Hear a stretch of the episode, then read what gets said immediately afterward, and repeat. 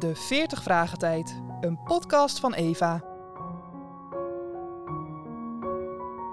Dag 40. Waarom was de begrafenis van Jezus zo belangrijk?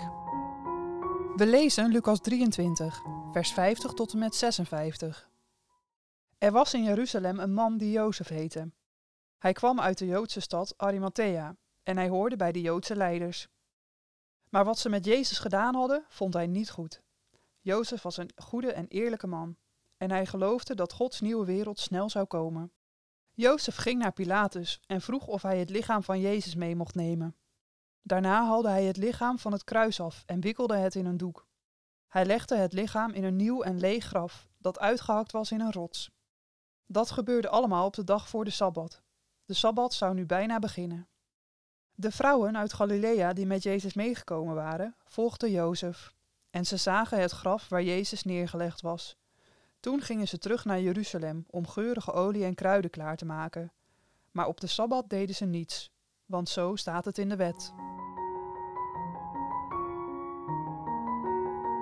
Waarom was de begrafenis van Jezus zo belangrijk? Het antwoord.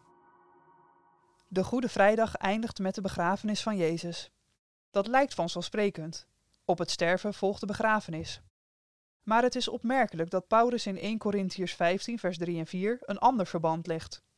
Christus is gestorven voor onze zonden, overeenkomstig de schriften, begraven en opgewekt op de derde dag, overeenkomstig de schriften.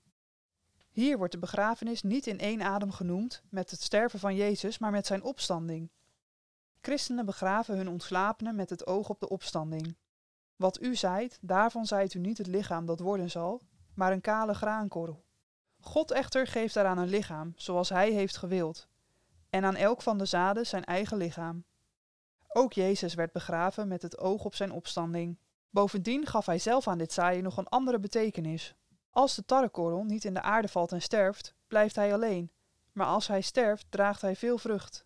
De dood en de begrafenis van Jezus waren nodig, opdat niet alleen hij zelf, maar miljoenen mensen met, in en door hem het opstandingsleven zouden ontvangen. We horen hier verder over een volgeling van Jezus, de raadsheer Jozef van Arimathea, een goed en rechtvaardig man. Hij verwachtte hetzelfde als waar de misdadiger met het kruis naar uitkeek. Het koninkrijk Gods. Hij had als raadsheer, lid van de Joodse Raad, blijkbaar zoveel invloed dat hij bij Pilatus met het lichaam van Jezus wist los te krijgen. Matthäus, die zo graag laat zien dat Jezus keer op keer oud-testamentische profetieën vervulde, vertelt dat Jozef een rijke man was, zodat we herinnerd worden aan Jesaja 53 vers 9. Men heeft zijn graf bij de goddeloze gesteld, en hij is bij de rijken in zijn dood geweest. Dat betekent wellicht, het was de bedoeling van Jezus' vijanden dat hij bij de goddeloze begraven zou worden, maar in plaats daarvan werd hij gelegd in het graf van een rijke man. Vrouwen kijken hoe hij begraven wordt, met de bedoeling hem na de sabbat alsnog te balsemen. Dat laat zien wat voor respect zij voor het lichaam van de Heer hadden. Wie van Jezus' volgelingen dacht er nog aan dat hij zo duidelijk had gezegd dat hij op de derde dag zou opstaan? Ze zouden de verrassing van hun leven meemaken. Dat is dezelfde verrassing die jij en ik persoonlijk meemaken als Jezus als het ware ook in ons hart is opgestaan, als levende Heer.